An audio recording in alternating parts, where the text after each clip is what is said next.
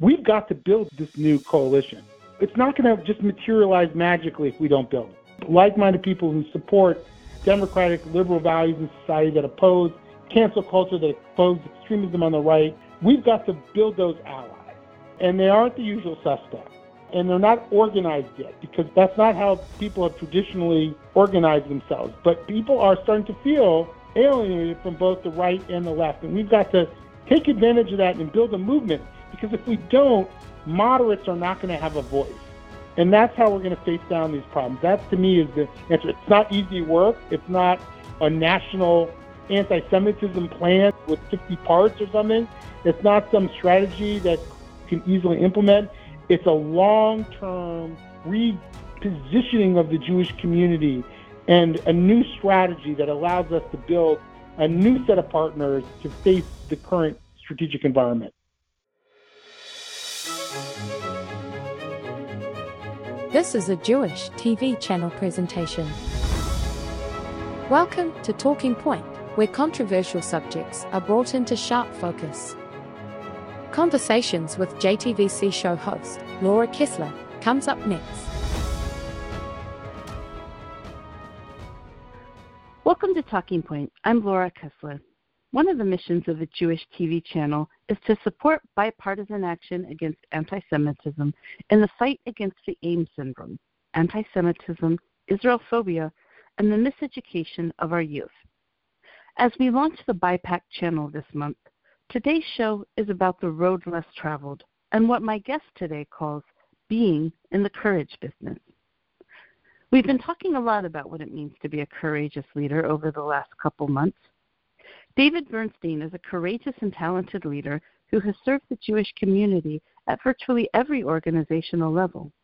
A philosophy PhD with a background in nonprofit organizational development, David is a serial innovator in the fight against anti Semitism who has achieved success at all levels of Jewish advocacy, including the road less traveled.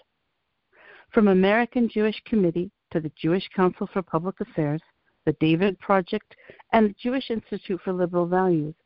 David is one of those great communicators who can literally work with everybody.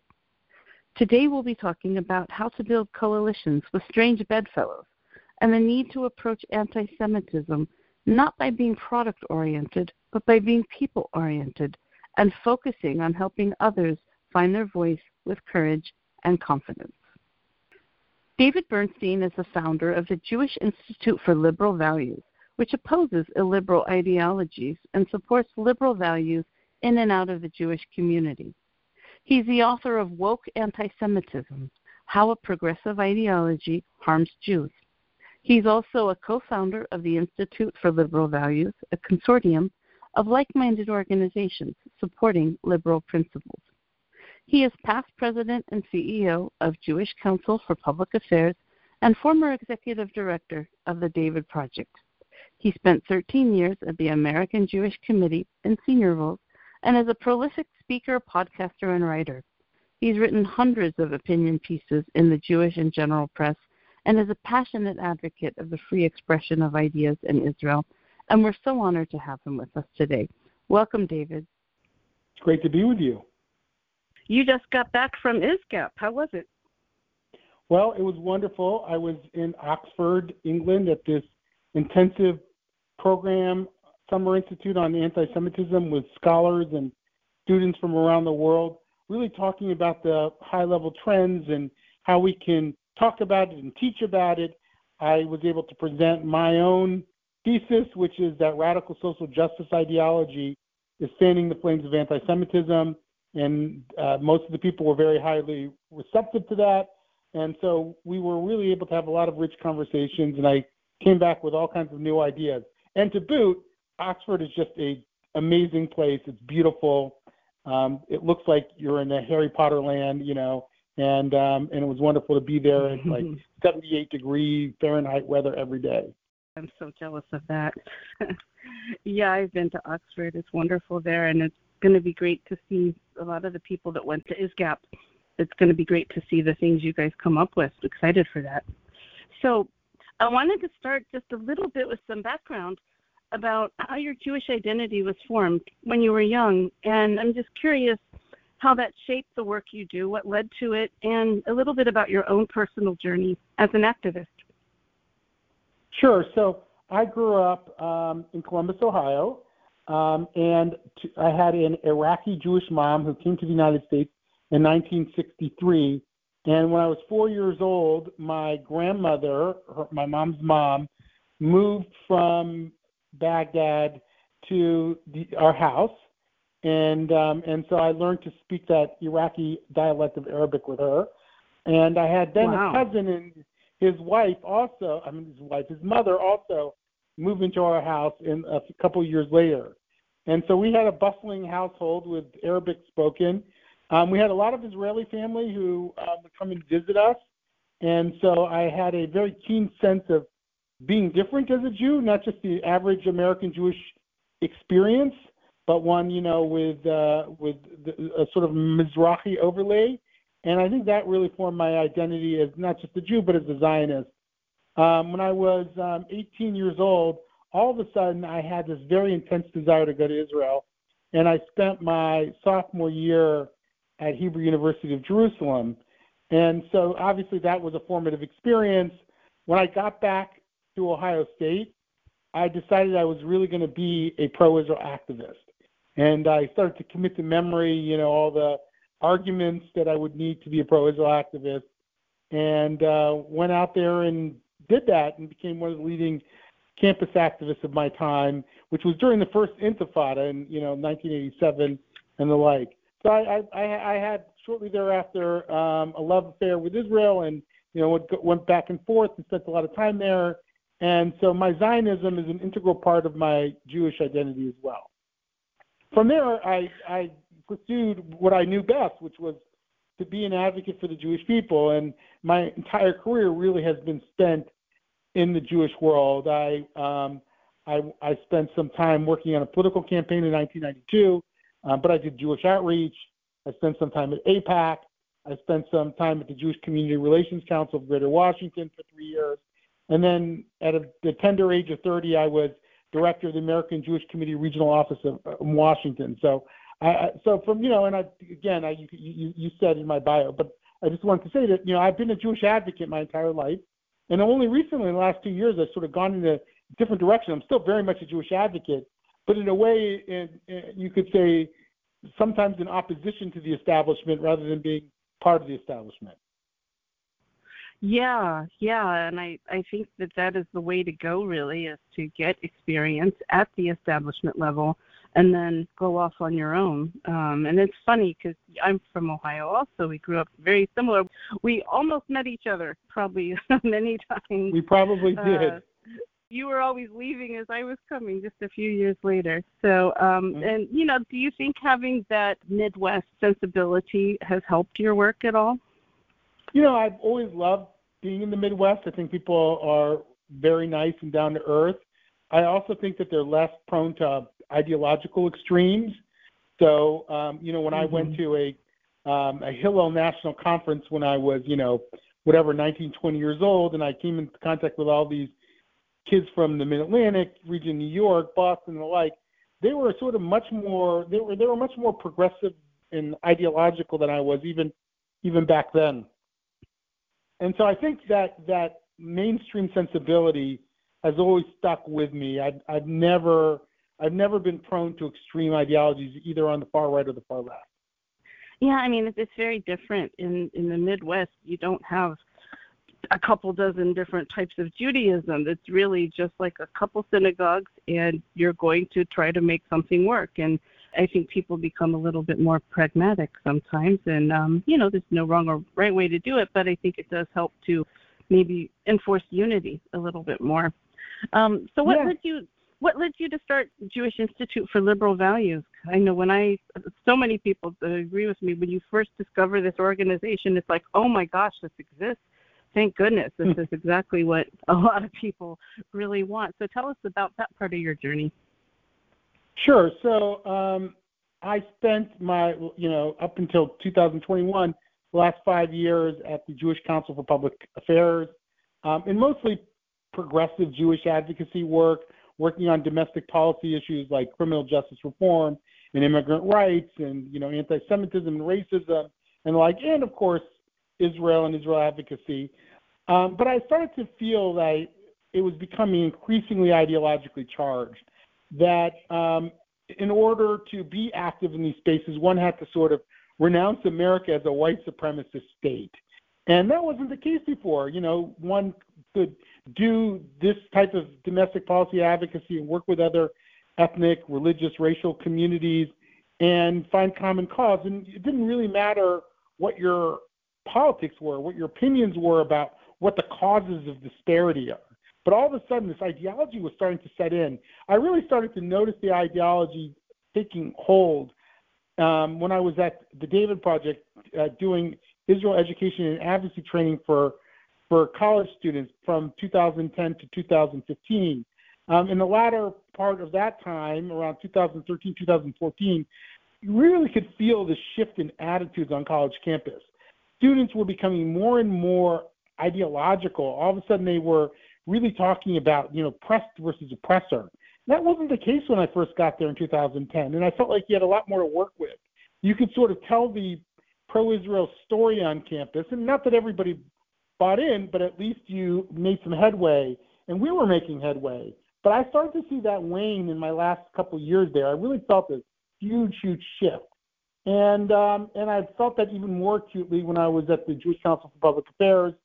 I felt that even in the Jewish community, it was becoming more ideological. In the in the post George Floyd era, all of a sudden, people were were calling America a systemically racist country.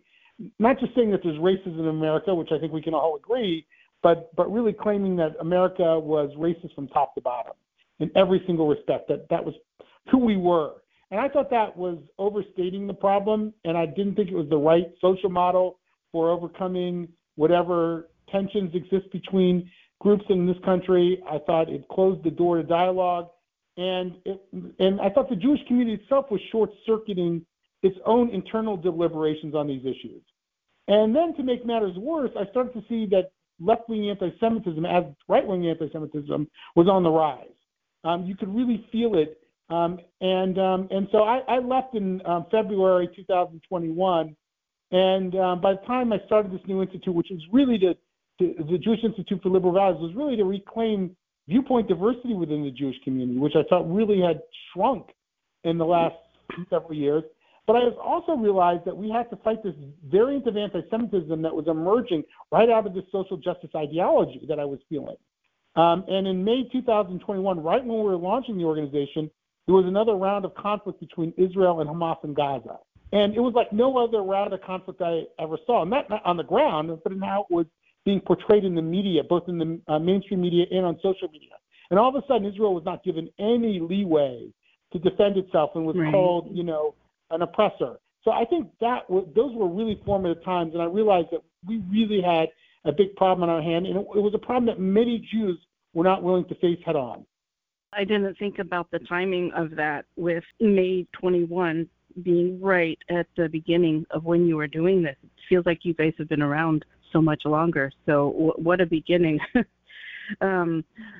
How do you define Jewish liberalism, you personally, and how do you think it's changed over the last 50 years, or more more importantly, I think we know what how it's changed, but why do you think it's changed so much over the last yeah. 50 years? Because it, it's been this feeling that a lot of us have that we've been kind of like the frogs in the boiling water, not realizing this has been creeping around. But when I talk to activists that have been around for 20 years, people, including yourself, were saying all the right things years ago, but maybe not everybody was listening.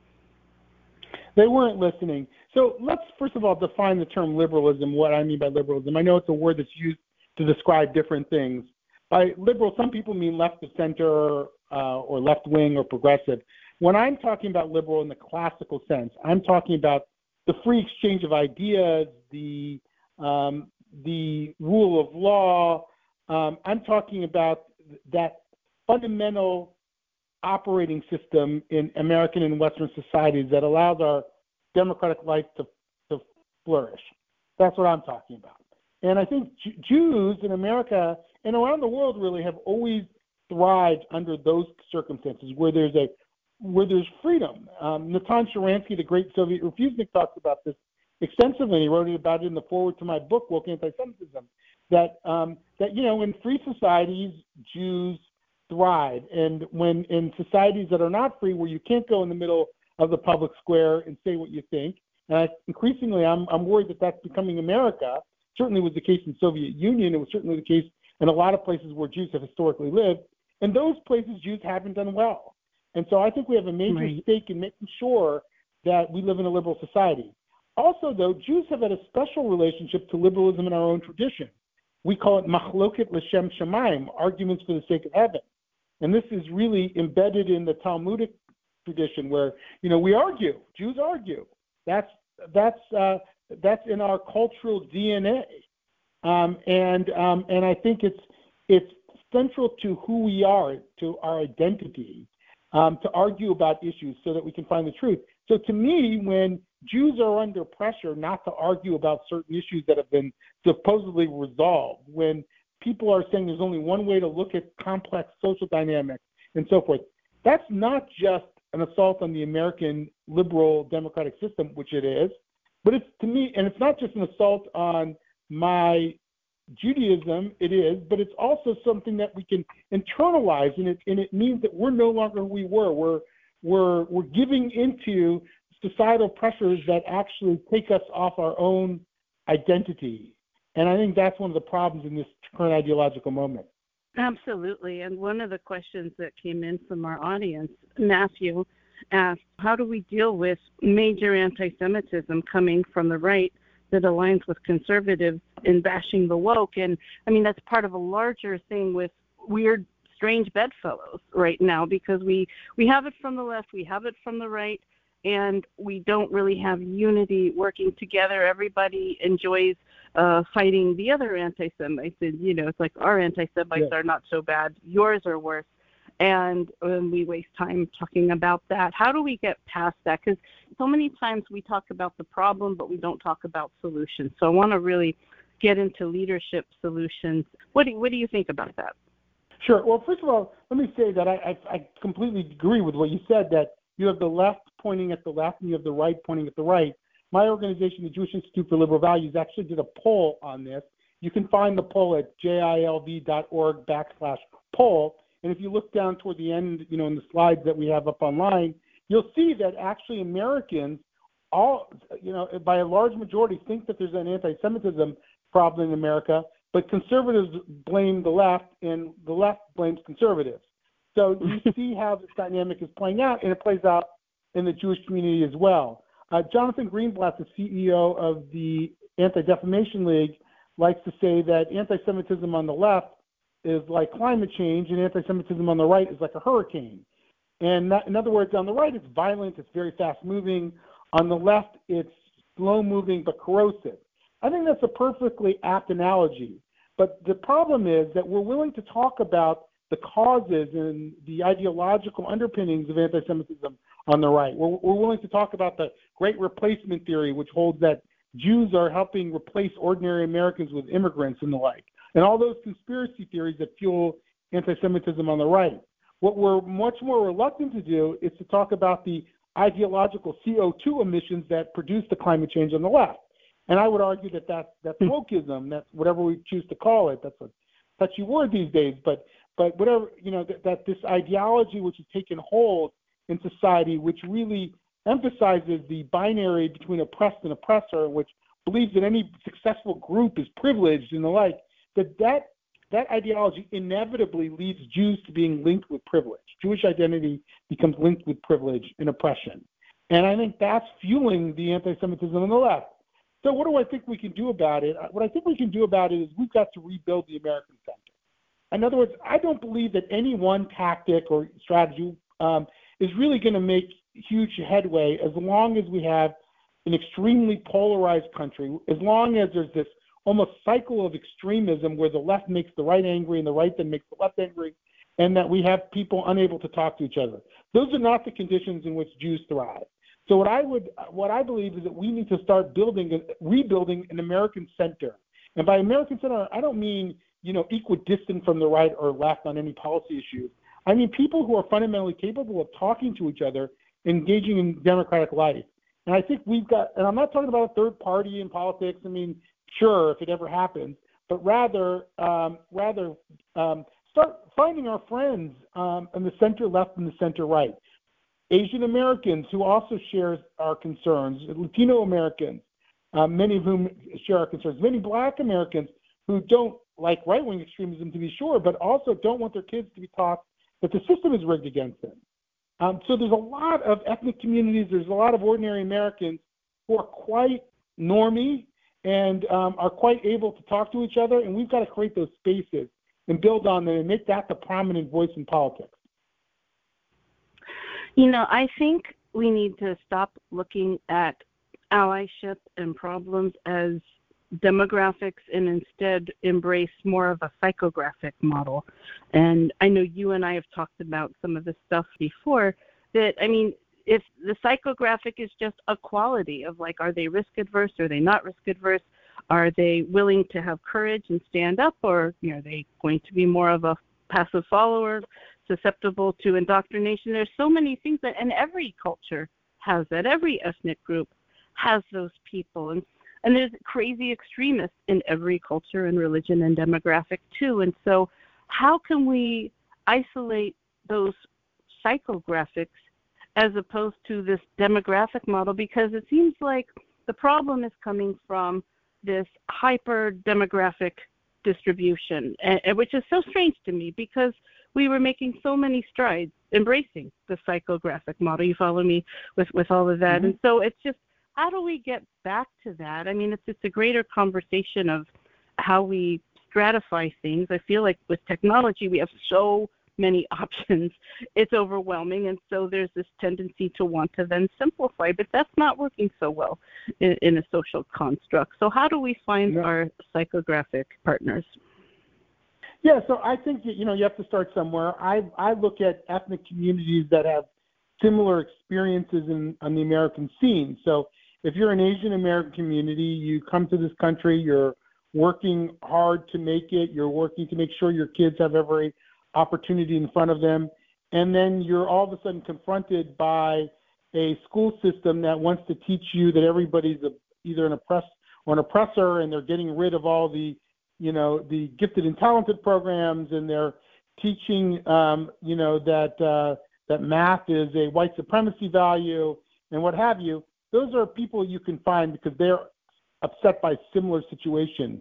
And so I'm looking for those people. I'm looking for the people who pushed the San Francisco recall effort. Um, and in when when there were all these schools that were being renamed in San Francisco from Thomas Jefferson School to whatever else, and who kept schools almost permanently closed. Th- these are people that push back against that. Those are our new allies. They're not right wingers, yeah. by the way. They're not left wingers. They're just um, so you have to start somewhere. You have to build a movement. And when you do it that way, and I know I'm still sort of stuck in the demographic mold with the psychographic overlay. But when you do it that way, you're you're also sending the message to society that you can't essentialize any one of these ethnic groups. That we're all diverse. That there's not one way of being black or being Jewish or being Chinese or being Indian or being Latino. And um, and and we're we're sending the message that there are there are African Americans who don't want the system to be don't want their kids to be taught the system is rigged against them. That there are Jews who m- may be liberal in orientation, but still are very are very open to multiplicity of ideas. There are Asian Americans who think differently than than um, than the party line. So let's let's let's help expose that and then build a movement around that. Um, and you know, it could be it doesn't have to be with ethnic communities; it can be with anybody. But I think it's a good place for us to start. No, absolutely, and you know, it, it gets really frustrating when people have done a lot to help themselves and, and they're getting punished for being a survivor of something. It's really brutal when you see a victim re victimized. And some cultures have different ways they stigmatize issues of trauma, of mental health more than others. And then it seems like, I mean, let's talk a little bit about the basics of woke ideology in, in your book, Woke Anti Semitism. You know, it, this idea of like some people really embracing the victim identity comes at an expense of harming those who may be stigmatized their victim identity. I really think that there are people that embrace stoicism, that embrace other things, some more than others, mm-hmm. that no one's a monolith. But I, I don't want to use the word bootstrap because that gets negative things now too. But you know, you shouldn't be punished if you overcame something through pure merit, through survival of the fittest, and you made it through and you made something of yourself, whether it's that you made money or now people hate people with money or whatever the situation. It's not quite right to do that. So why are we going to a victim thing? Well, I, I don't want to answer my other question, but you know, mm-hmm. tell us a little bit about specifics and how it spread, and to what degree has the Jewish community bought into it? Yeah, it seems like we're you know society, cultures change and emphasize different almost personal attributes. So while at one point society might have leaned into the culture of the Stoic, we are now uh, leaning into the culture of the neurotic. You know, the, the the we're leaning into our anxiety, and we're creating a society in which we sort of incentivize people to um, to you know express their anxiety rather than overcome it. Um, and of course, like you know, maybe there needed to be a corrective to that. Maybe we needed to be a, a gentler society, um, but that doesn't mean that we we didn't overcorrect by a long shot. Um, and um, so I think there has been a cultural shift in that way.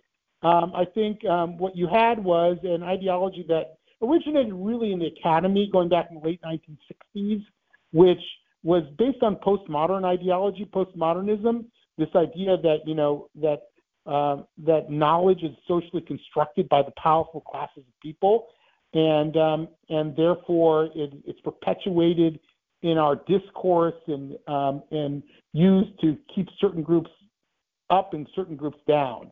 And that led to what I would call, in its most activist form, woke ideology. And, you know, it's a controversial term now. We don't have to use it. I'll call it whatever you want, just I need to call it something. Um, but what I mean by woke ideology is two basic views, tenets. One is that prejudice and oppression and bigotry are not just a matter of one's personal attitude, but they're embedded in the very structures and systems of society. So when we say the term systemic racism, for example, we're talking about that.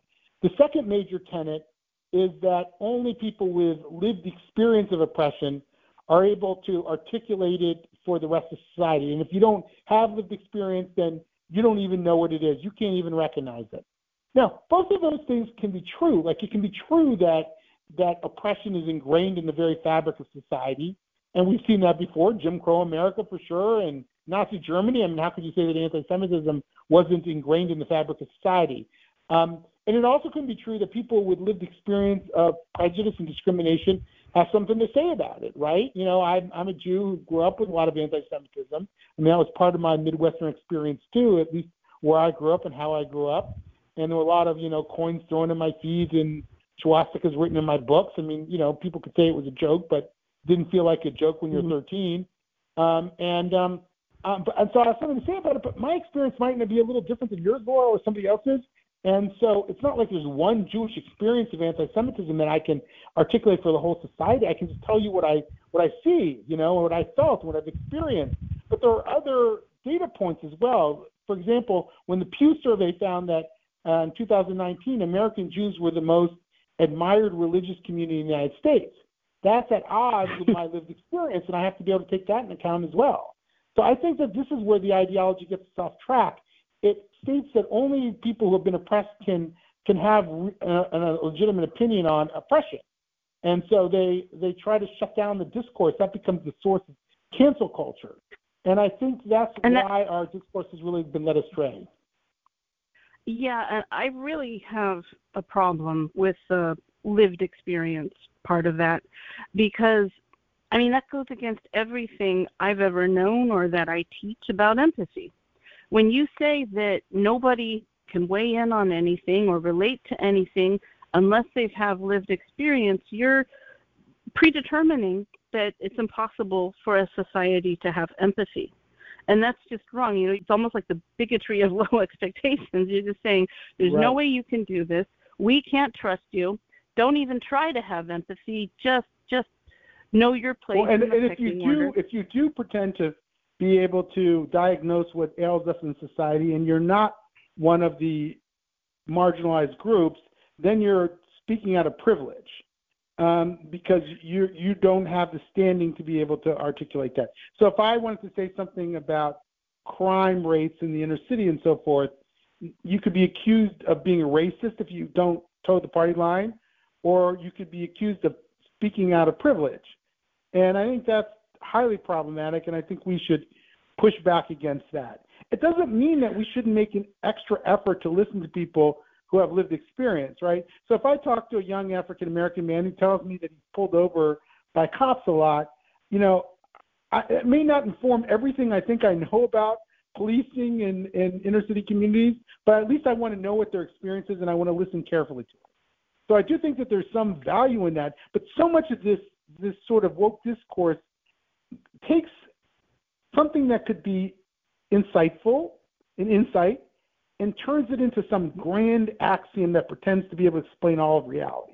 So it's like that with intersectionality. You know, the original form of intersectionality was the idea that if you were both black and a woman, you faced sort of double jeopardy, and that you were not being eh, that so that and that you faced added oppression than if you were just black or a woman. Um, and um, and that you know I think there was some insight into that that original understanding of it. But then of course you take they, they, they took this idea of intersectionality and they turned it into like a this theory that linked everybody's identity to whatever privileges or oppression that they face. And you know, right. I don't know if you've ever seen them, but in um, you know, they they'll there there are these sort of wheels of intersectionality where where you're mapping out right. like if you're Jewish, you uh, I mean if you're white, you have privilege. If you're heterosexual, you have privilege. If you're if you're trans, you you're oppressed, and and it, t- it tells you exactly where you are based on what your identity is. I mean, that's just well, they re- well, they reduce it to a meme. It's like I could take a quiz on Facebook that you know tells me are you this or that. It reduces it to a silly pop quiz in a way based on flawed logic, which I'm curious as a philosophy professor, any thoughts you have on that? You know, just just mass psychosis of flawed logic here. But I can't I can't get away from the empathy piece because to me, it, maybe it's oversimplifying it, but so much of this is everybody focuses on the problem and not enough solution. I think even Kimberly Crenshaw doesn't uh, identify with where her theory has been taken now, the, the person who started intersectionality. But with all of that, the solution is to breed more empathy, to have empathy for the very people that are victimized. Uh, I think everything starts out in a good way, in a sincere way, but then somehow we fall off the rails.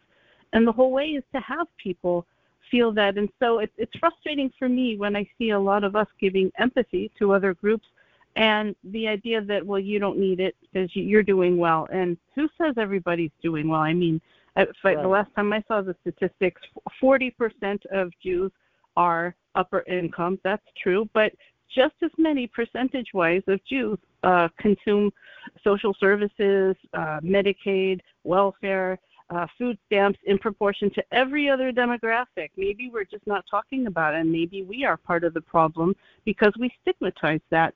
But if we are ourselves projecting some of these things, then I want to know what can we do about it because we we've all talked about the problem to death. What can actually be done? And I, I think if we don't re-embrace a relationship with empathy, I, I think I think we're doing okay.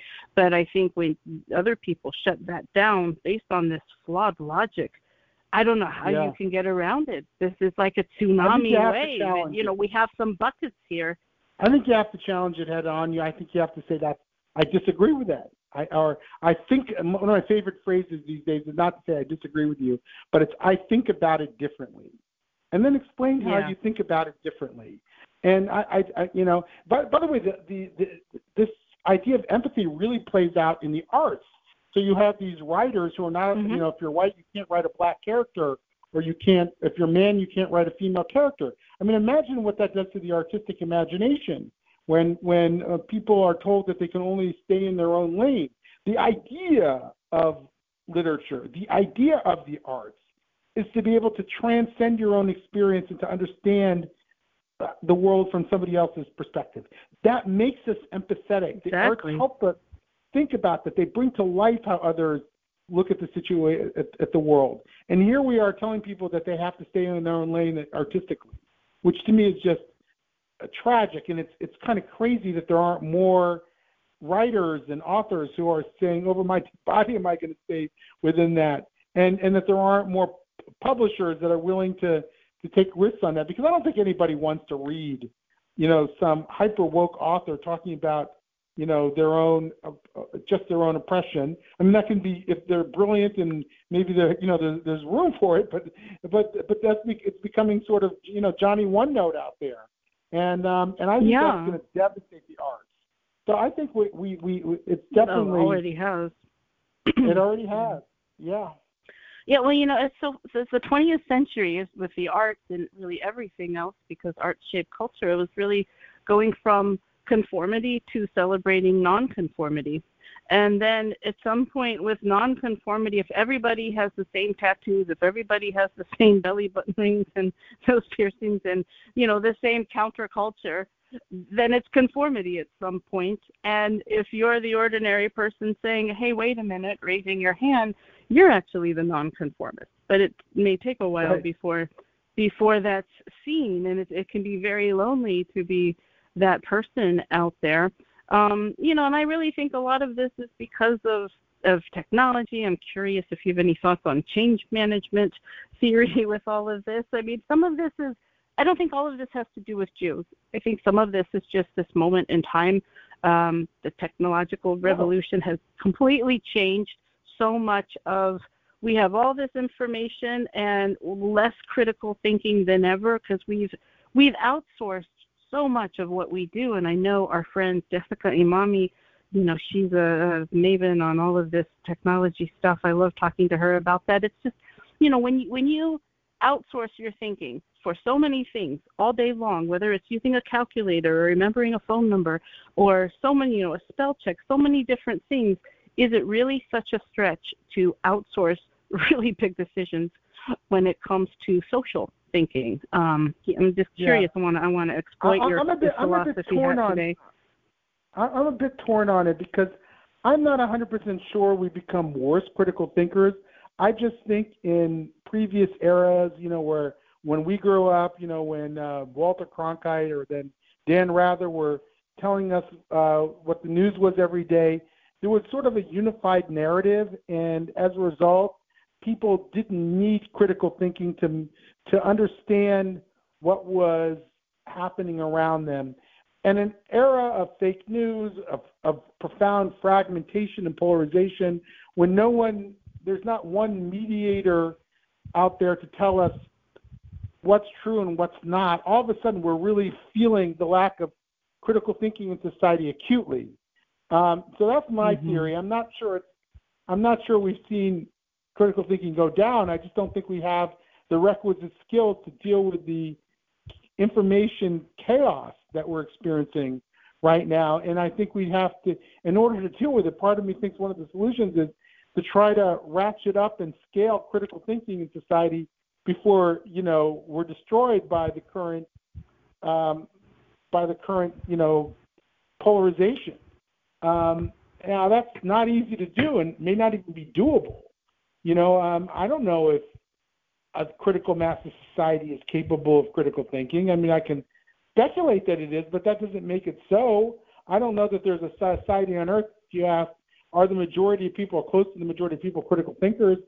I would. I've never seen one, and if I had to guess, I would guess it's around 15 to 20 percent maximum of society are critical thinkers. So how do you get it to 40 or 60 percent? I think it would it would stabilize us. People would be able to know what's true, what's false, or they at least they know what they don't know, and um, and it would allow us to um, compare the society that we have to other models. It would it would help us, you know, it would help us deal with some of these controversies and to avoid some of the more extremist elements. But I don't think we're there yet, and I don't know exactly how you get there. I'd like to start and and get. Um, and, and how do you measure it?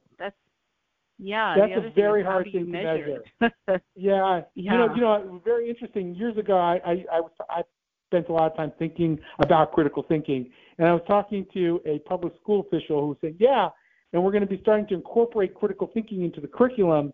And when I started to ask her what it was, I clearly the way that she understood critical thinking and that way I understand critical thinking were totally different, and it was something that they needed to test through like you know and and and once you you, you realize that they're not really testing critical thinking, and and and the part part of the problem, quite honestly, um, is that I'm sure I'm not sure a lot of the educators that are that are trying to teach critical thinking are critical thinkers. Some of them are, but many aren't. So I, I don't I I don't know. It's that that's that's going to be a really hard nut to crack.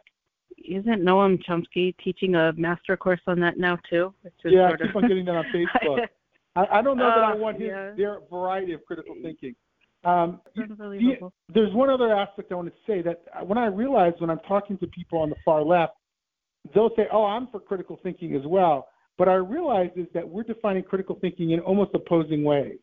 Um, for them, mm-hmm. they're using the term critical as in critical ideology, right? Where where they're saying we have to critical thinking means being able to see the systems of oppression around you and being aware of how you, who's in charge and who's oppressing others. For me, critical thinking is objectivity. It's learning to compare and contrast ideas and so forth.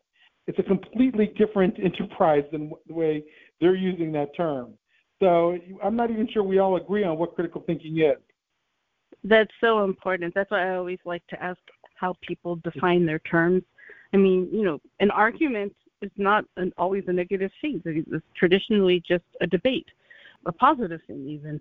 So people have really different ways of defining things in the populace of ideas, that for sure. So I want to talk. I want to really get into the the ethnic studies and how the what's what's coming down the pipeline in education. So maybe before that, we should talk about how all of this is specifically fomenting anti-Semitism, anti-Zionism, and the dangers, particularly for American Jews and the diaspora. Can you kind of set the stage? Because uh, I, for, for anyone unfamiliar with ethnic studies and the anti-Semitism systemic in our state curriculums, um, from K to 12 to the college levels, there's there's some disturbing stuff that is now being pushed in Princeton, in other places, and I mean, people are learning some really awful things that it's just pure propaganda. So, um, can you talk to us a little bit about that? Sure. So, we talked a little bit about how this ideology might foment anti-Semitism. When you have an ideology that divides the world into the oppressors and oppressed, and you look at oppressors as anybody with success or financial resources, Jews are going to be easily linked to the oppressor class. So let's just start there. When you link identity to privilege, as this sort of current this this radical social justice ideology does, Jewish identity is going to be easily linked to Jewish privilege, even if it's not always stated so explicitly. It's how we're going to be viewed in the pantheon of organizations and communities and the like on the American scene. So that's that's number one. Um, number two, you know, um, this concept of equity that Ibram X. Kendi, the writer and professor, has been talking about, the idea that equity is when any groups, when, when groups have approximate proportionate representation in any field. That's what equity is. And anytime there's lack of proportional representation, that by definition, according to Kendi, is racism. So when you look at that, you have to ask yourself, well, if the only reason why a group isn't doing as well as another group is because they're being oppressed or discriminated against. That means that the groups that are doing better than average are part of the oppression. They're complicit in oppression. So it's easy to see how Jews are going to be linked with the oppressors if that's your definition of equity or fairness. Um, there, you know, in, in this worldview, anti-Semitism is not always taken very seriously. So, you know, Jews are viewed as a privileged class if your definition of racism is or oppression is racism equals prejudice plus power, that means that if you're right. a powerful group, you really can't be a victim of racism. And if you're considered one of those powerless groups, you can't really be a victimizer. So Jews do not fare well in that at all because we're we're perceived as having power. So can we really be vulnerable? And you'll see people treat anti-Semitism as sort of a lesser prejudice in all this. The other aspect of this, and I'm, there's many more, and you could really spend a lot of time talking about this, is that this, there's an insistence that Jews are white or Jews are complicit in whiteness. And the idea is that whiteness is you know this great moral evil. It's kind of an irony that when when whiteness was considered a moral good, Jews weren't considered white. When now that whiteness is considered an un- unmitigated moral evil by some, Jews are being defined as white. Right. And um, and and unfortunately, you know, and I don't think that you should play by those rules. Like I don't, I don't, you know, maybe because I'm half Iraqi, but also just because I don't have to buy into that framework of being white. I don't answer that question on the census anymore.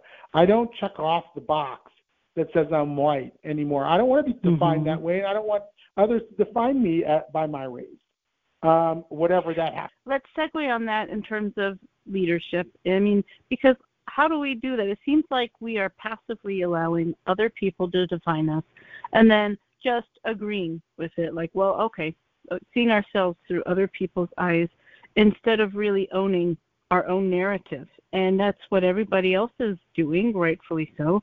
And yet we seem to be actually giving our power away in terms of personal yeah. power. And that's a psychographic weakness. That goes to the Jewish identity piece. And when I first got your book, that was the first chapter I read, your piece about the assault on Jewish pride, on Jewish identity, although it's been happening for quite a while. Can we yeah, and there have been, there have been other that? versions of it too in America and other places where Jews have lived. Um, Einat Wilf, the Israeli thinker and former member of Knesset, mm-hmm. uh, like to say pound that, that Jews, yeah, have to give their pay their pound of flesh, and I think we have, you know, in in 20th century America, um, where we weren't really allowed to easily identify on ethnic lines, you were told that you could be a Protestant, Catholic, or Jew. We were put into a religious frame, and by allowing ourselves to be defined as a religion or a religion only, we were sort of giving up some aspect of our identity in order to fit in. So I think that you know there are different versions of that throughout history, and in a way that's happening now, where um, we're being told that you know we have to identify in this in, in the according to this sort of hierarchy of oppression and where we fall on it, and we're based on whether we're white or not, or whether we're perceived as white or not, and and I think that that takes a toll. Like, how do you how do you make a young Jewish person feel good about being Jewish if they're told that they've been they and their forebears were complicit in white supremacy or in whiteness? And um, and so I think Jewish leadership today should be to define ourselves in our own terms. We don't have to follow the scripts that others have given us. Yeah, and this ties in to my interview last month with Rabbi Danny Schiff. He wrote the book about Judaism in a digital age, and you know there are rabbis predicting that conservative and reform Judaism is really going to dissipate within only a matter of decades. Depressing as that sounds, it's, it's going to go more back to basics. And I, I have been very critical of the Pittsburgh platform and things like that that took us away from that identity. But he and some of the other people I've interviewed have helped me understand why that was necessary. You know, they were doing the best they could to make it at the time, and at that moment, assimilation was really crucial to be part of a new world. But modernity is over, as he talks about. And so now it's like, okay, we've assimilated. Where do we go from here? If we don't get away from universalism and back to some form of particularism that may be a new form of Judaism not even invented yet, just being part of the fringes of a society. Has that ever worked out for us? I don't think so. Um, we, we have to have something to go back to. And we also have to have educational systems, not just externally, but also internally, that are promoting that Jewish identity you have something you do. I've heard you talk about on Shabbat. You like to ask people questions and you get people to talk. Was everybody doing that? Maybe not. So, you know, this is part that, of that, that. That's whole, the kind of thing that could be. Right. That that could be the kind of thing that we that becomes central to who we are as Jews, and we really try to inculcate that. Um, we, we just did a, a video that you can find on the YouTube channel Unpacked with OpenDor Media, it's a group that does Jewish educational videos and educational resources for the Jewish community. And we did one on our Jews privileged and sort of on what we're talking about today. And we say like part of being a Jew is to, is to stand outside of societal norms and trends and fads and to in, and to articulate an independent perspective. Um, Charles Small from ISGAP uh, is these days talking about Jewish consciousness rather than Jewish pride or Jewish identity. What is the Jewish consciousness like? And he, they're still sort of fleshing it out, and I really like that term. And it's the kind of thing that would pertain to like, you know, having a Shabbat dinner where we debate issues. You know, that's part of what a Jewish consciousness is. It's what it means to to think and be like a Jew in the modern world. And I uh, and I think that's the kind of thing we should try to build on. I don't know exactly what it looks like, but I'm looking forward to sort of exploring it with others as well. Yeah, yeah, definitely. I mean, my my dad always made us watch the news on multiple channels so that we would hear everything and even the people that we hated, you know, just to to understand the argument so that you could defeat it. Um, and you know, he'd always play devil's advocate, which I, I thought was like my dad, but I didn't realize that was a Jewish thing, not just my dad growing up. um, right. So so let's let's talk about the ethnic studies. Uh, and you know, in California is sort of the epicenter, and as California goes, the rest of education often goes. Can you break it down for our listeners? What is going on with ethnic studies? It's in the college level versus K to 12. There's some very disturbing things happening, and also what can they do? Very disturbing things. So, um, what you have was, uh, you know, this idea of ethnic studies, and by ethnic studies, it's not just understanding or discussing or learning about other ethnicities. It's this idea that we're living in a power-based society where you, all differences can be explained by who has power and who doesn't. It's a whole philosophy, really, more than anything else. It's a critical consciousness that grows out of sort of neo-Marxist ideology. Um, it's it's been around um, since the late 1960s, and it's sort of infiltrated higher education beginning in like 1968 in these various ethnic studies programs that started entering the university. And it was always their idea, the people behind it would always talk about the long march through institutions, that they were going to influence institutions slowly but surely until the people agreed with them and, and we, we, we recreated our understanding of what it was to live in our society. And, um, and um, that, that ideology has now, in the post George Floyd moment, taken root in K through 12 education beginning in California. So the state of California passed an ethnic studies model curriculum that mandates that every public school teach ethnic studies. Now you can say, okay, what's wrong with that? Isn't that just multicultural studies? No, it really is a radical understanding of the world. It teaches kids to recognize and resist systems of oppression as if they know exactly what those systems of oppression are. So it's not, it doesn't, it's, it's really inimical to critical thinking. It, it teaches that countries like the United States and Israel are, uh, are settler colonialist states. That means that they're, they're illegitimate states that have taken over other people's lands and settled them and kicked out the inhabitants, the indigenous inhabitants. Um, it, it downplays the role of, let's say, the mainstream civil rights leaders and and and then plays up the role of really radical voices within Black Power movement and the like. Um, it, it talks a, a lot about how the you know the global North oppresses the global South. So it's a whole ideology that's been around a long time that's now making inroads into the mainstream and is now in this California K through 12 curriculum. And district by district, uh, they're adopting new courses or they're integrating this, these ideas into their existing courses. And as you said before, you know, what's, what starts in California never stays in California. It's like avocado toast or, you know, the housewives of Orange County. All of a sudden it's in your city as well. And, yeah. you know, um, and um, so we're seeing it in Boston, Massachusetts, and St. Paul, Minnesota, and, you know, in, in cities around the United States are starting to look at ethnic studies. And it's, I think it's a real and present danger for the Jewish community. The more radical versions will teach explicitly that Israel is a settler colonial state and they'll delegitimize Jewish statehood. And the less radical versions oftentimes just teach these ideas and condition people to think that either you're part of the oppressor class or the oppressed class. And it's only a half step from there that you end up with Israel or uh, Jews being the oppressor. So I think it, that it, well, a lot of yeah. One, one last point here. A lot of American Jews and Jewish organizations have have sort of satisfied themselves to think that they, if they can just get them to stop talking about Jews or Israel, we'll be okay with all this craziness. I think that's a mistake because if they're teaching this radical ideology, even if they successfully get them to say we're not going to teach about Israel, you'll end up looking at Israel and Jews as being part of the oppressor class. Well, and you can't you can't just keep moving the goalpost. If you do this, it's, it'll be fine. If you do that, it's like has it when has it ever been enough? It, it's it's never enough. We have to define ourselves on our own terms. And just to put it in human terms, Club Z, Masha Merkulova, she told me some amazing stories. Just I mean, just what the kids are going through really upsets me. I never went through anything like this with you know, throwing pennies at people, yelling oven, oven, oven. I mean, I, I can't believe this is happening. I, I, I did live. Uh, I did have that growing up. That that to me was wow. was, was I had that a lot growing up. Um, but but uh, we're dealing now with a different kind of anti-Semitism. In addition to, not instead of. In addition to, it's now viewing Jews as part of the oppressor class.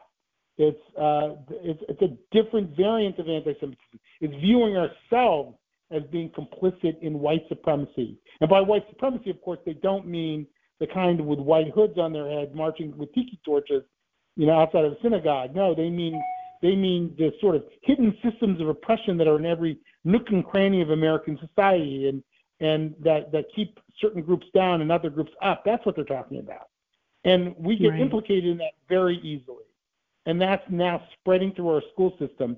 And we're only just now seeing some of the effects, but this is a really big long-term danger. And you're seeing in other ways too. There's this there there's going to be a conference in October at both NYU Law School and at University of California Santa Cruz on critical Zionist studies. This is right out of the Soviet playbook. In the Soviet Union, you know, right. in the 1960s, they had an entire field called Zionology, which was to de-link the idea of Zionism from Judaism and um, and to attack the legitimacy of Zionism in Israel as a Jewish state. That's now being done in you know potentially in U.S. colleges. They're trying to launch this new field of critical Zionist studies, and I think we've got to push back against this in a big way. And I think we've got to push back against the spread of ethnic studies in a big way. I think a lot of American Jewish organizations are just worried about alienating their traditional progressive allies they don't want to, you know, they don't want to create division and um, and so they go along with it in the end of the day, and that's tragic. And this is where I think we need to think on a psychographic model instead of a demographic model about who our allies actually are and embrace some strange bedfellows sometimes. Um, I think this is a resistance we have. If Christians and evangelicals are standing up for us more, then I don't think we should be rejecting that. Uh, there's some very courageous Muslims who risk everything to speak up for us, and I think they deserve a lot more support than they're getting from us. There's a lot of things I think we can look at how we could show up a little bit better because it does take a shtetl to appeal to all of this. I had there's some other. I, I, would just take it one step further. When, when, before you move on, mm-hmm. I would take it one step further. It's not just that we should be receptive to them. We've got to build this new this new coalition. Um, you know, it's not going to just materialize magically if we don't build it. In other words, we've got to go right. out and weave the new the new psychographic coalition that you're talking about, of people like-minded people who support um, you know democratic liberal values in society that oppose cancel culture, that oppose extremism on the right. We've got to build those allies, um, and they aren't the usual suspects, um, and they're not organized yet because they haven't that's not how people have traditionally organized themselves. But people are starting to feel alienated from both the right and the left. And we've got to take advantage of that and build a movement because if we don't, moderates are not going to have a voice. That's the problem. We've got right. to give moderates a voice. And that's how we're going to face down these problems. That to me is the answer. It's not easy work. It's not, you know, a national anti-Semitism plan that, you know, that uh, with, with 50 parts or something. It's not some strategy that you know that you can easily implement. It's a long-term repositioning of the Jewish community and a new strategy that allows us to build a new set of partners to face the current strategic environment. I completely agree, and it, it is new thinking, and then this is where again I think this is something we have to work through because you see this a lot in DEI to be specific, where there are some camps that say just completely trash it. start all over with something brand new. And there are other people that say, no, there's too much infrastructure. You're never going to break all that down. You've got to work and revise what's there. It's better to have a seat at the table. And this this is hard because we're we're having to build on top of other things, and we're doing a little bit of everything. It's it's messy leadership, but it's still what we need. Do you have any thoughts using DEI as the example? Uh, do you think that DEI would lose appeal once its liberalism is better revealed? Well, I mean, I think we should, you know, we should obviously push strongly for liberal values, and we shouldn't go along with DEI that tells us exactly what we must think and say, and we have to push back against that. What happens on a campus where there's a DEI initiative? Do you try to get anti-Semitism as one of the things that they emphasize? And I always tell people it depends on how nutty the DEI initiative is. If it's a little nutty, then maybe work with it. If it's a lot nutty, if it's teaching you that is teaching students that they live in a white supremacist state and that you know being on time to class is a white supremacy value, yada yada yada. And believe me, that's not rare. I mean, that is a dominant uh, that's dominant discourse within DEI. Um, then I would tell them, you know, I would say you have to pose that. Like we're not gonna we're not gonna do well in a society that believes that being on time is a white supremacy value. That's not a society you want to live in. And and I and you know, yes, is it hard to to go against the juggernaut of DEI? Yes. Do I think that DEI is on the ropes a bit now? I do, actually. I think that some of the recent Supreme Court rulings and the way that people, the, the courts are going to interpret um, the 1964 Civil Rights Act is going to make some of DEI rendered illegal.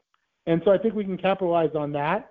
And I think we can push back against DEI programs. And you're already seeing corporate America backing off from its DEI. There's been a lot of people who you know had great lucrative jobs in DEI right after the George Floyd moment are now you know been retrenched. So I'm not so sure that DEI is the juggernaut that some people in the Jewish community make it out.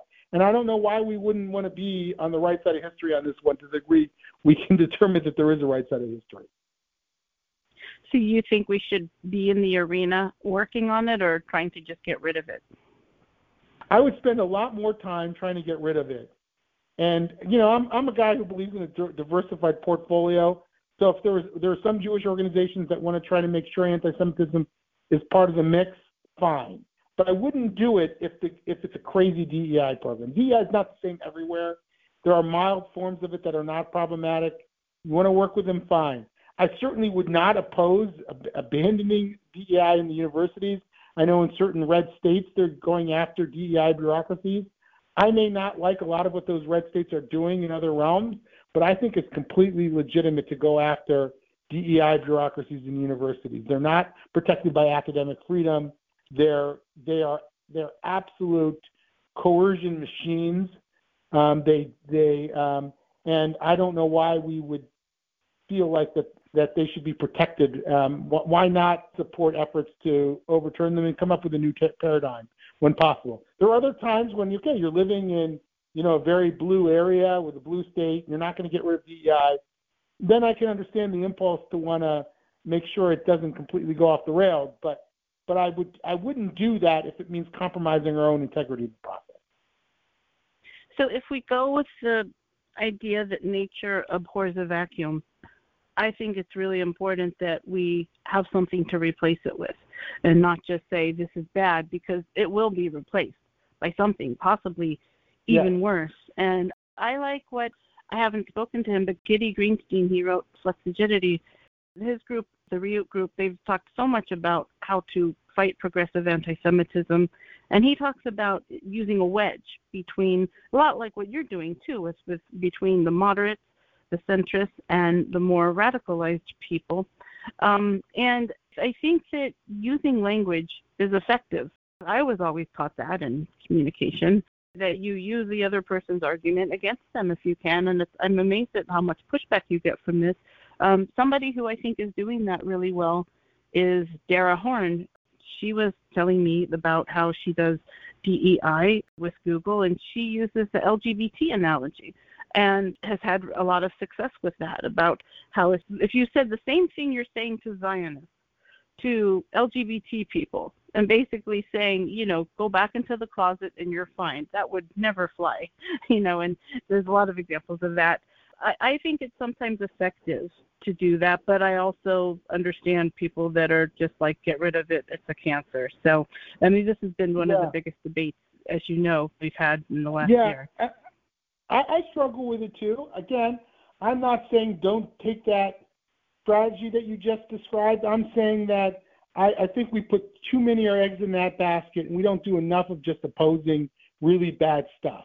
Let me let me give you an example. If you were in a red state and the school system was adopting an America First curriculum that taught that immigrants were taking the jobs of ordinary Americans, even if they didn't mention Jews in it, I think we'd all be nervous that that created a permission structure for anti-Semitism on the right. And and yet somehow we feel like we have to reconcile ourselves to really lethal ideological stuff on the left in the way that we don't feel like we need to do on the right, or we would never dream of doing on the right. And I'm saying, look, there's a lot of people who want to get us to reconcile, to get us to influence the discourse from within on the left. And I'm saying, you know, some of what we're we're dealing here is really dangerous stuff. It's not any less dangerous than that America First curriculum on the right. It's teaching people, conditioning people to think in very specific ways that are inimical to our interests and inimical to democratic values and living. And so I'm, I'm, I would, I would try to be on the side as much as we can with those who oppose indoctrination. Now, are there versions of diversity education? I don't like to call it training because I don't think you should train people into how to think. You can educate people, and education means open to alternative approaches. Are there approaches to diversity that are that are better than others? Absolutely. I mean, you can look at the theory of enchantment, which is Chloe Valdary's operation, which does very intellectually open and thoughtful diversity training. And there's the Moral Courage College, and, and there are others as well out there. There are practitioners of sort of alternative forms of diversity that I think we should look at and, and to fill the vacuum that you spoke of. But I, um, but those are all open, intellectually open endeavors. So of course I'm going to support those a lot of what comes under DEI is not intellectually open. It's intellectually it's intellectually stultifying, and I think we shouldn't try to reconcile that because maybe we get Jews portrayed in a slightly better way. Do you think IHRA is the best solution to that? And I'm also curious what your thoughts are on the recent Nexus definition in the Biden administration. Yeah, so the IHRA, look, the IHRA definition is a definition of anti-Semitism, right? That's all it is. It's a definition. Now, why do we need a definition of anti-Semitism?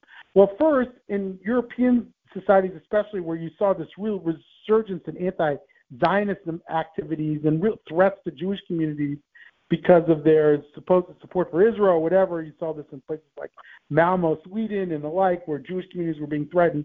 Those societies did not view that as anti Semitism, so they didn't think that they had to intervene. So you needed a definition of anti Semitism that included this extreme anti Zionist activity that was taking place in a lot of societies.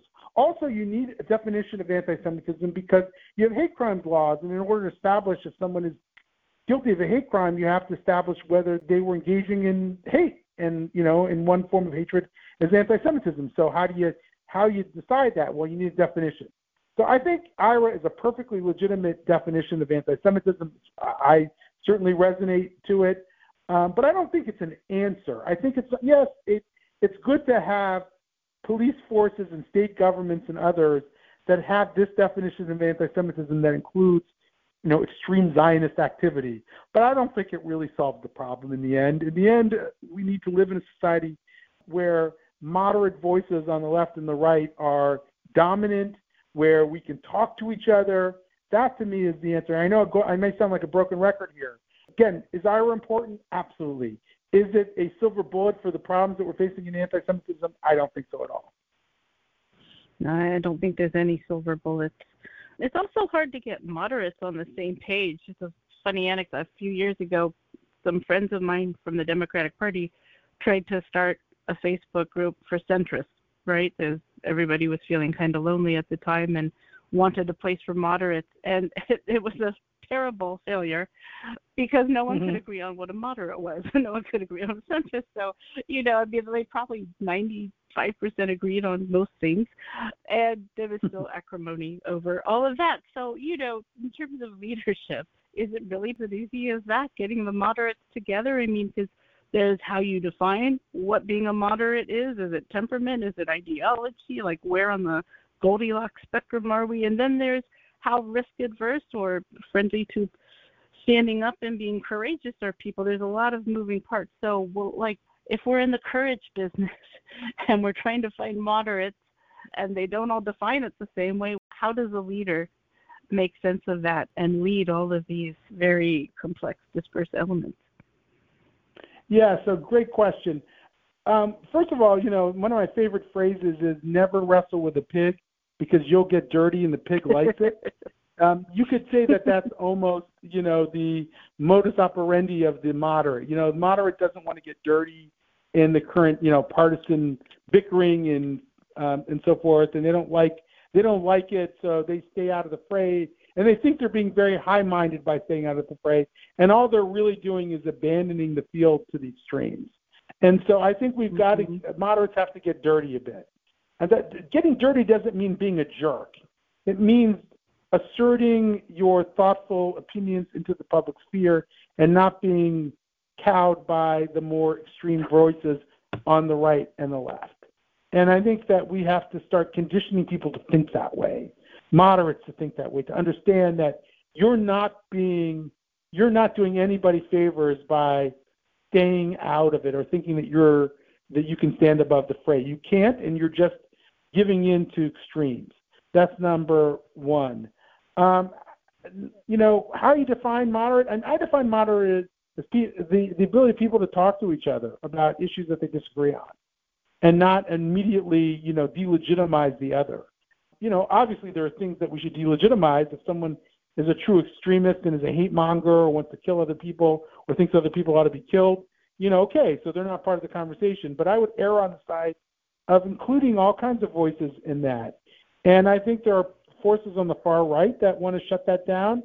And I think there are forces on the far left that want to shut that down. And a moderate is anyone who believes that people should be able to talk to each other about things that they disagree with without being so disagreeable that the conversation breaks down. And um, I wouldn't I wouldn't define it along like some perspective on what you think about reproductive rights or you know anything. I would make it about do you believe that people about the in the free expression of ideas? Um, you know, there's that there's that the song that is on YouTube that's making, you know, that's gone viral. What is it? Uh, Rich Men North of Richmond. Um, have you oh, seen that? yeah, have, yeah, yeah, yeah. So it's a very yeah. intense song, and uh, it was interesting. The guy, I'm just blanking on his name, the singer, um, was interviewed recently, and I think a lot of like, um, you know, white identitarian types were hoping he would be one of them, like he'd be an extremist. But when he was interviewed, he said, "Yeah, America's diversity is its strength." He goes, "You know, we're a melting pot, and um, and that's our strength." And uh, what he is, he's a normie actually. And there's a lot of people like him out there that they're just, you know, he's not sitting there saying that we're all oppressed, and he's not saying that um, that being white makes you also oppressed. That's kind of silly as well.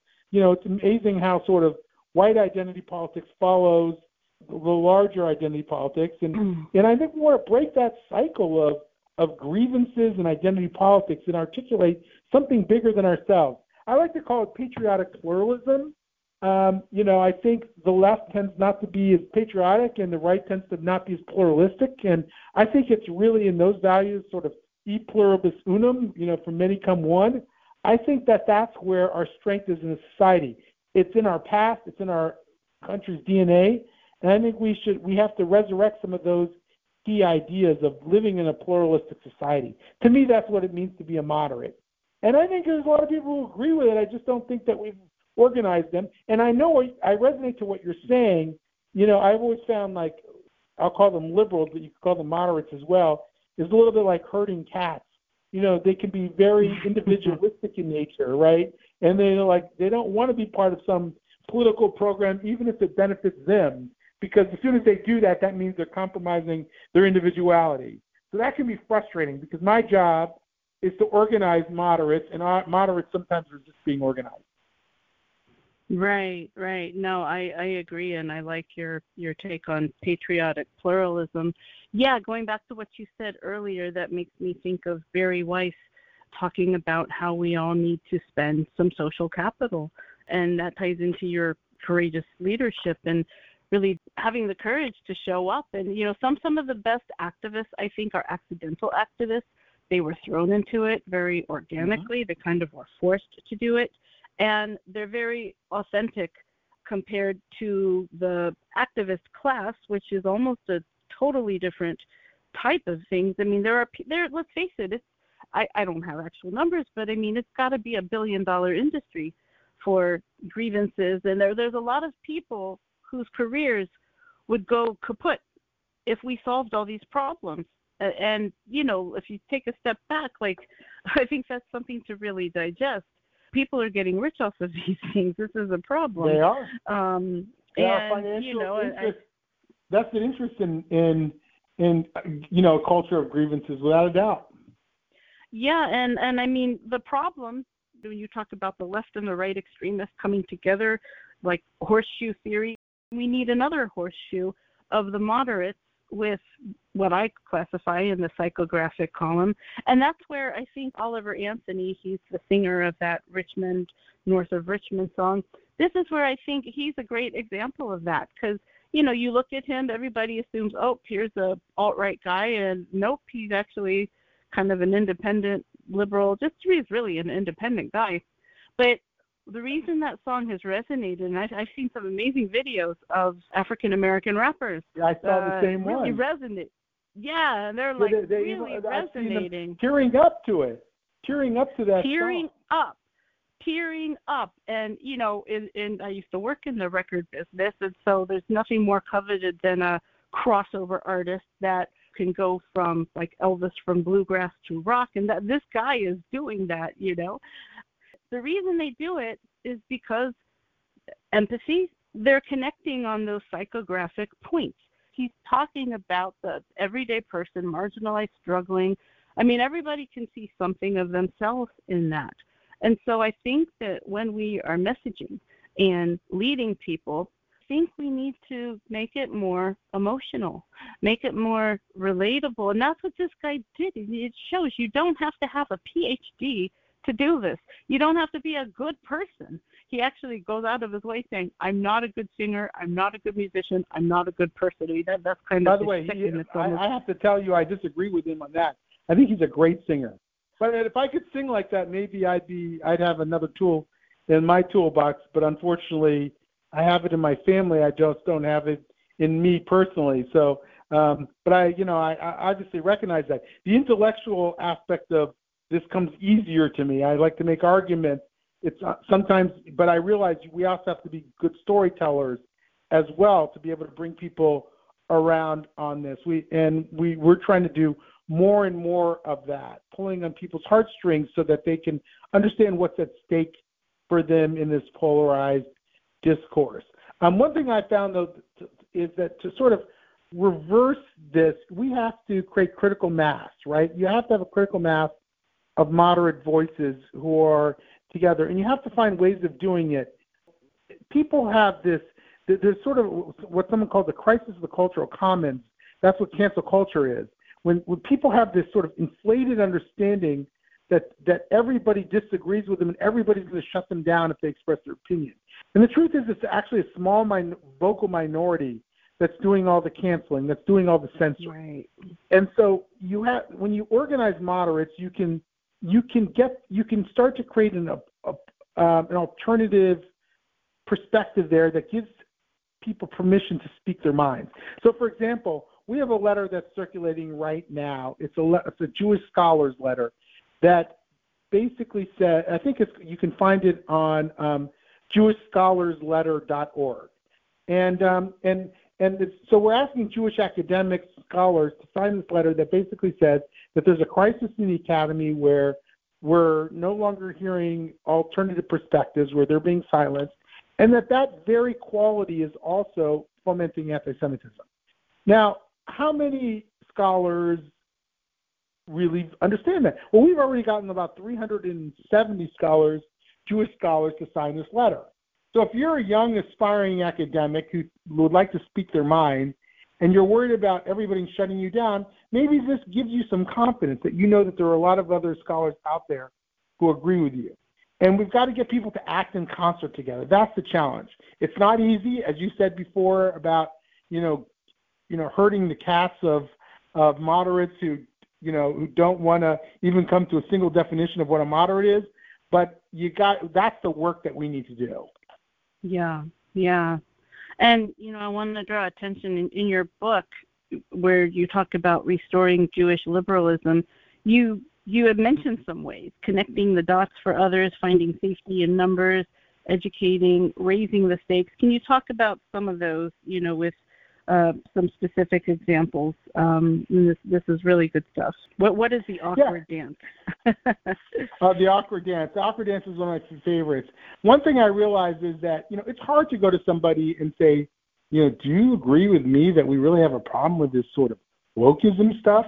Like you're worried that you're going to be judged, and and um, and it requires a bit of an awkward dance to get to the point where you find out that this the person in front of you whether they're you know sitting next to you in synagogue or you play racquetball with every Tuesday morning or whatever, that that person may actually agree with you about the problem. So you might start by sort of slowly ratcheting it up. I've done that so many times, and when I told people about this concept of the awkward dance, they all immediately said, "Yes, I've gone through that myself in trying to find like-minded people."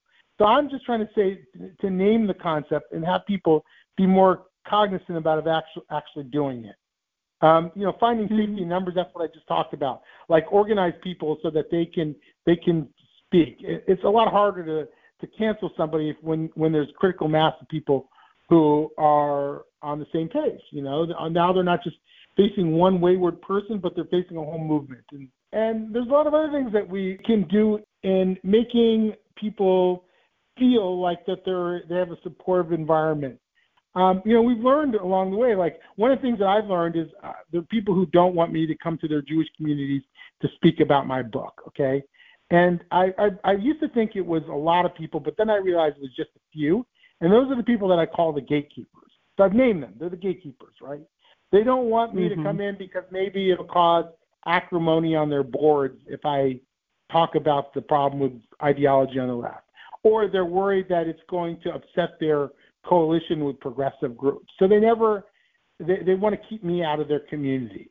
So how do I get around that? Well, I get around it by finding sponsors, people who are willing to put their social capital on the line in a community, people who are, feel strongly about this. And I say, and I try to find a few of them in a community. I say, okay, can you work together and find a way to have me come in so we can have this conversation that your community is avoiding?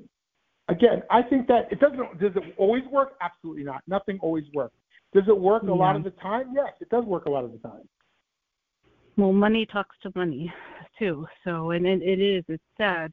Yeah. Um, but you know, I mean, you, you always follow the money. I think there really needs to be a lot more donor accountability. There are people donating money to universities thinking it's going for Jewish causes and it's going to fund anti-Zionist curriculum. And and in some cases, the heirs have no legal recourse. It's you know you really got to look at who who's the gatekeeper, who where where resources are going, and and work with that. But you know we have to show up too. Um, I have a great audience question for you. Um, sure. I'm just I'm just gonna mostly read it because instead of paraphrasing. So this is Eric says, How can Jewish leaders fight anti Semitism coming from the left, the Islamists minorities, if Jewish leaders are fearful of being called right wing, which will happen inevitably as soon as these sources of anti Semitism are forcefully carried out? Can anti Semitism from the left, the Islamists, and minorities be fought effectively if Jewish leaders are disunited and do not support each other for fear of being called right wing? Since you are on the board of CAM, what did you think of the woke anti-Semitism video being removed and two Jewish left-leaning organization withdrawing? And what did you feel could be done about that? Are you calling that out? Let me address Eric's question here. I think it's critical that Jewish leaders diagnose the situation correctly and act like leaders. And that means acknowledging that some of the people that they'd hoped that they could influence on the left uh, may not be as easy to influence as they thought, and that they have to switch gears. You know, their job is to advocate on behalf of the Jewish people, and sometimes the strategic environment changes, and that means finding sometimes new allies and, and doing things differently than you used to do. I think that's going to be very hard for some Jewish leaders, but I believe that that's what's required now. And some are struggling with it. I know there's many of them are wrestling with this. They don't have easy answers. They're very nervous.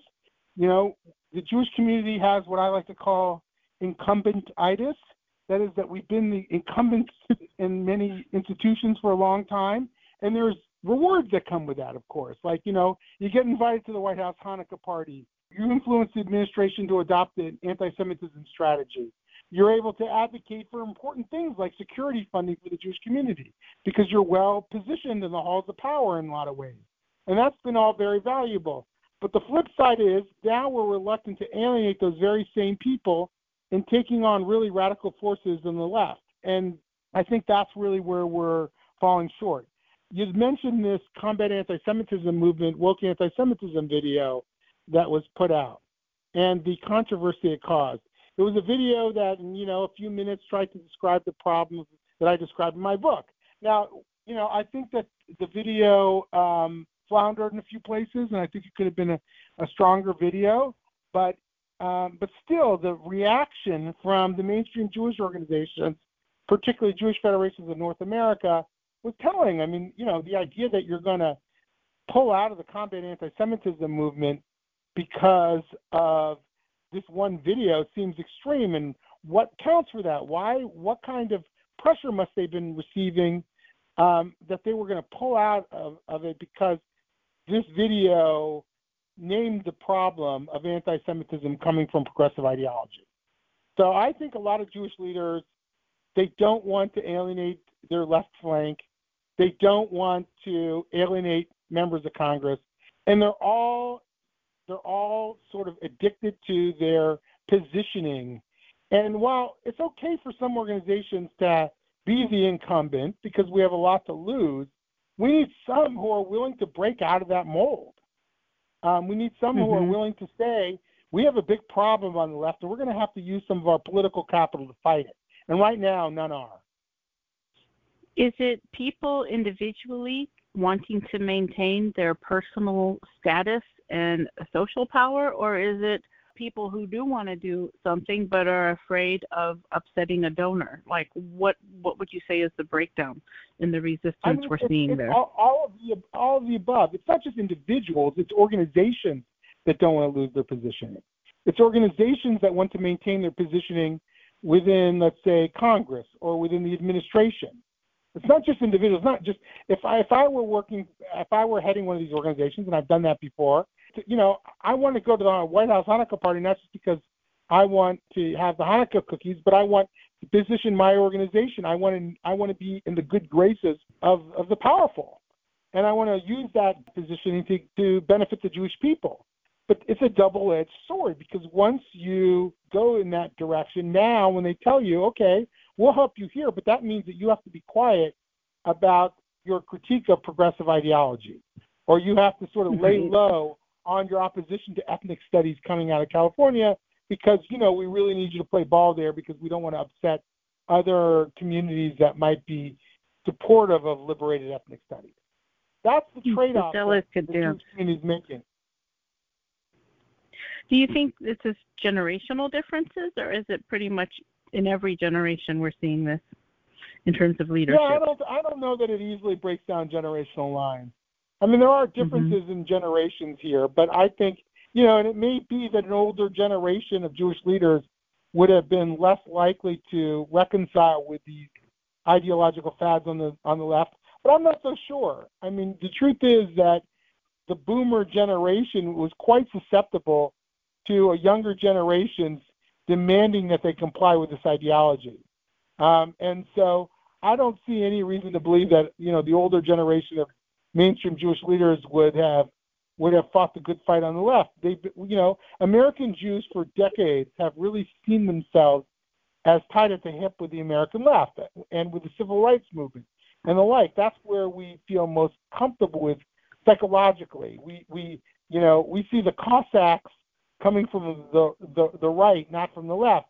And we tend to have a blind spot on the left. Um, that's not the experience of other diaspora communities, by the way. You know, you know, even in Canada, the Canadian Jewish community doesn't quite have the same psychological connection to the left in Canada. It's certainly not in the UK or Australia or, or what have you. But in the United States, the American Jewish community feels quite psychologically tied to the left and has traditionally felt safer on the left.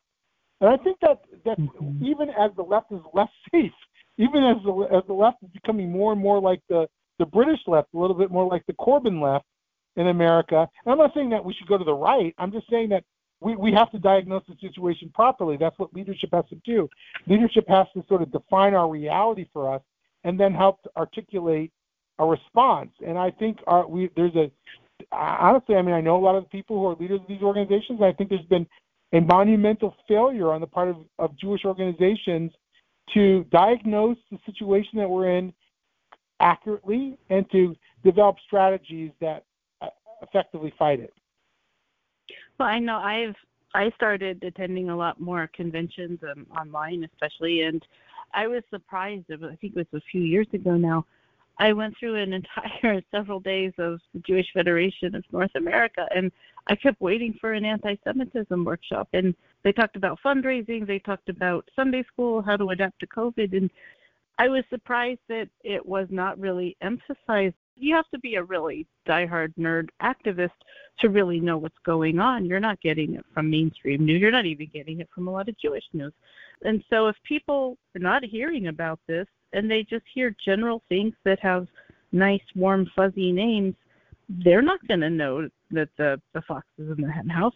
There's a problem where I think getting back to the leadership question and courageous leadership and being in the courage business is how to get other people to you have to educate them yes but you also have to breed courage but you have to give them some inspiration there's a mindset that needs to wake back up. It's still there that maccabee mindset but we've gotten very comfortable.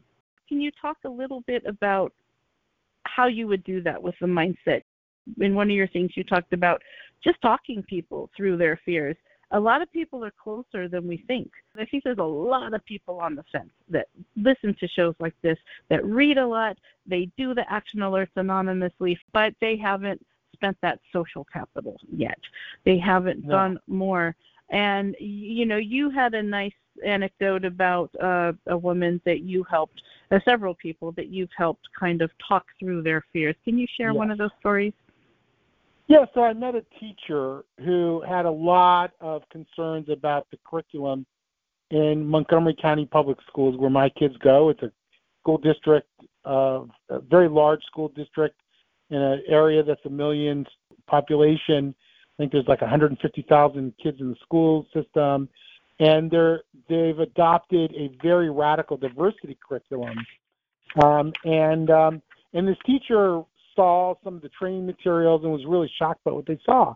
And when I started talking to the person, I realized that she was very scared that a bunch of if she ever went public on any of this, that a bunch of Antifa activists or Black Lives Matter activists or whoever else would show up at her door and start protesting. I think her uh, her spouse might have been had similar concerns. And I and one thing that I told her was, you know, I've been doing this for the last two years, and I've been about as public as you can be on these issues.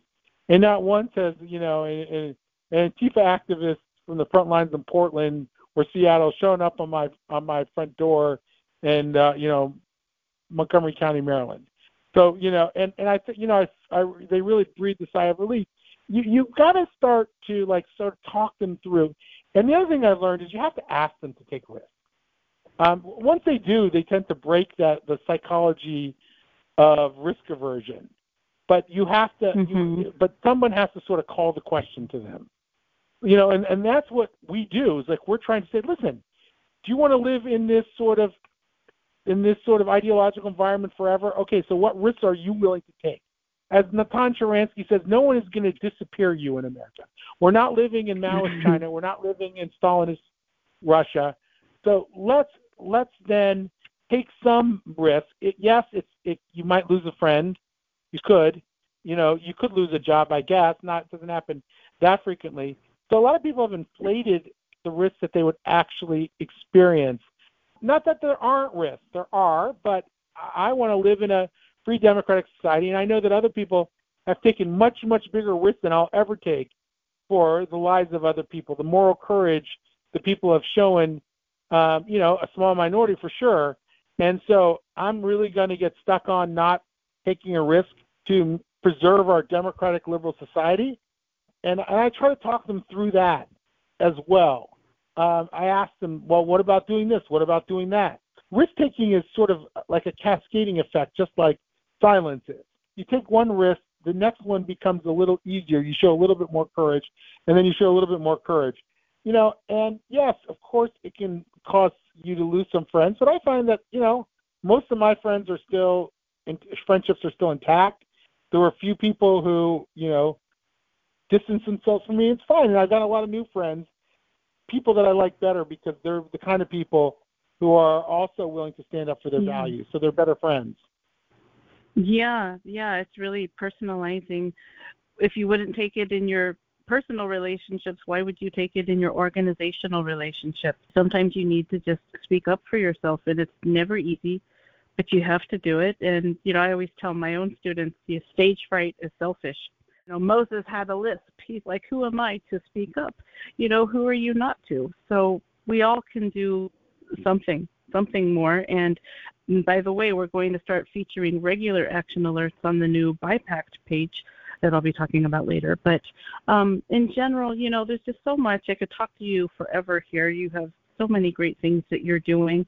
Um, what do you wish everyone in the Jewish and non Jewish communities would do right now to help? And how can people learn more and support your work?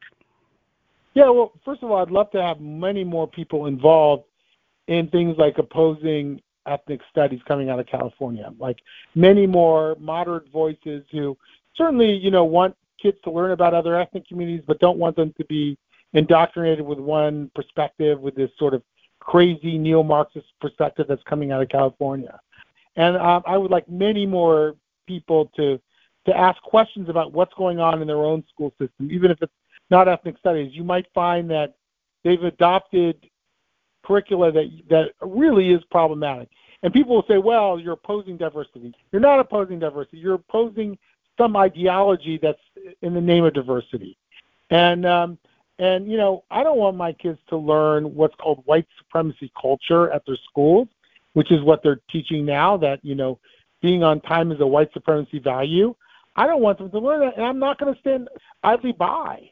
So what I really want is for more Jews, more non-Jews to really do their their due diligence, find out what's going on, and then to start standing up for their values in a constructive way. Doesn't mean you have to go and scream and and threaten people as you know a few people have done.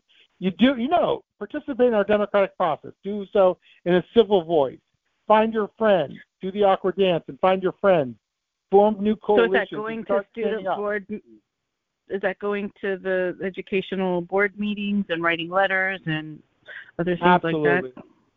Absolutely. You know, and it's kind of crazy that there are new laws that are they're putting effect that would try to bar people from their civic duty of being at their school board meeting. I mean, it's it's absurd.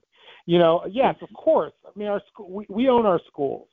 You know, it doesn't mean um, that we we have to have veto power over everything that, that schools want to do. But you know, if if schools are indoctrinating kids, we should have a voice in that. Why wouldn't we?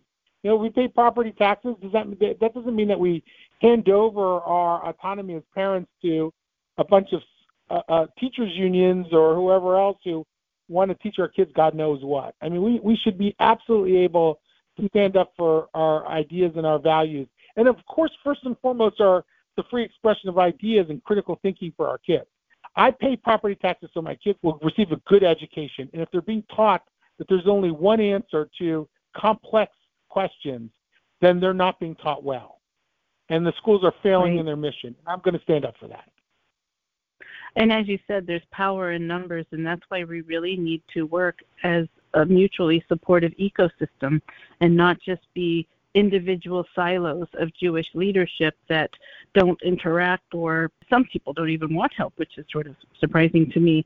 You know, we really need to help each other for the power of numbers and also mentoring and building a bench. I see a lot of really well established organizations, including the grassroots, that they may be led by an I'll do everything person and they're not building a bench. And where where is mm-hmm. that going to be in 10 years? So i mean there are so many nuances to leadership i think we'll yeah leaders make other leaders. for, yeah, leaders make other yeah leaders, and if right? you have talented people you know i think everybody judaism is a leader. Uh it's hard it's very hard leading other leaders sometimes. You have to find that right balance of not micromanaging and giving people things and empowering. I think courageous leadership is not just having chutzpah but empowering people, making it emotional with storytelling like Oliver Anthony. This you have to get that connection because that's what they're doing in a meme when they show false propaganda of a picture of something that didn't even happen. They're using the new communication mediums much better than we are. And so I think that there's room for us to grow as well and work better together too. It doesn't always have to be shooting other people down. Uh, you know, I think we'll, we'll never agree on do you just start all over or do you rehabilitate what's broken? I think probably a little bit of each. But this has been great, David. Can you tell us your website and how they can sure. find and specifically support you? Sure. So our website is uh, jilv.org. Um, you can reach me, by the way, at david at jilv.org. Um, I'm always uh, up for a conversation, and uh, and yeah, sign up, get on our mailing list. We'd love to be in active communication with you. Um, find out what we're doing. You know, we're building certain constituencies like like rabbis and Jewish scholars. There'll be others as well, and you know maybe you'll find yourself in one of the various groups that we're trying to develop along the way. We're building constituencies of people who can work together and create that strength in numbers. So and the way you can find out is by reaching out to us and going on our website and then reaching out to me or one of my colleagues in person as well. Wonderful. Yeah, just just talking to Mercy, um, one of your new people that's going to be focusing on academia, and that's so greatly yeah. needed. So, um, so much do you have so. time she's for doing great work? Yeah, yeah. No, she's wonderful. Um, do you have time for our quick lightning round? I do. Okay. So it's just six short questions, but they're fun. So, why are you proud to be a Jew? I'm proud to be a Jew because we have an incredible history of co- overcoming adversity, of bringing moral and intellectual ideas to the world. I'm proud to be a Jew because Judaism has become, uh, by and large, not always, but one of the great forces for good in humanity. Who are your Jewish role models? Um, I'll go with Natan Sharansky, who was a great Soviet Jewish refusenik. I think he's one of the most courageous people I've ever known, and, and he has incredible intellectual integrity. Well, maybe one is enough right now. Yeah, yeah. What concerns you most about the present moment in relation to the Jewish people?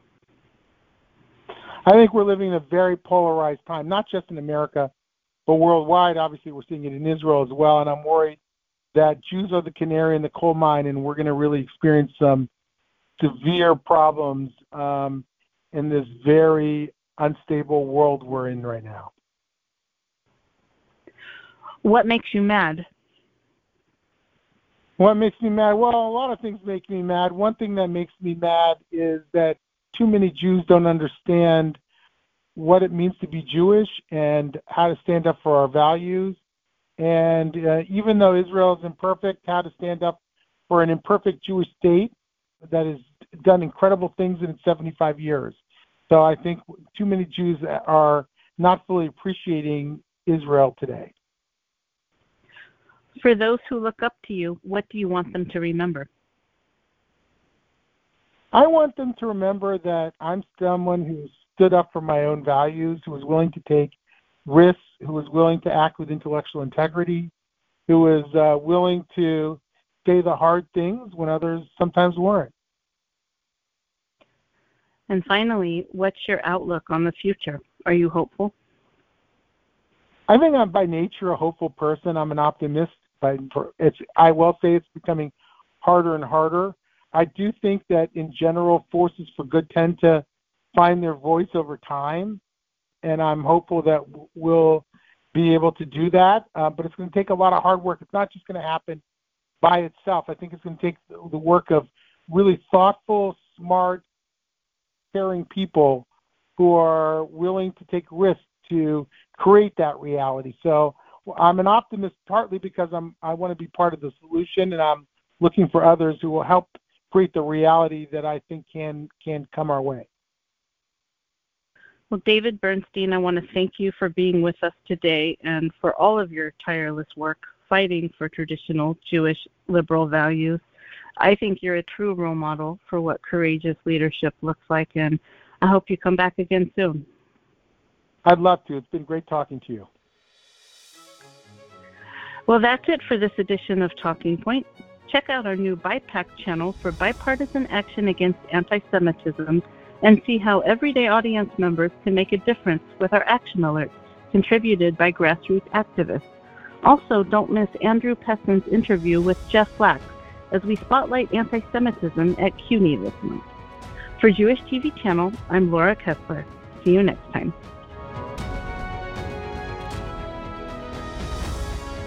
Thank you for listening to Talking Point on Jewish TV Channel, the voice of Jewish communities worldwide. We look forward to seeing you again.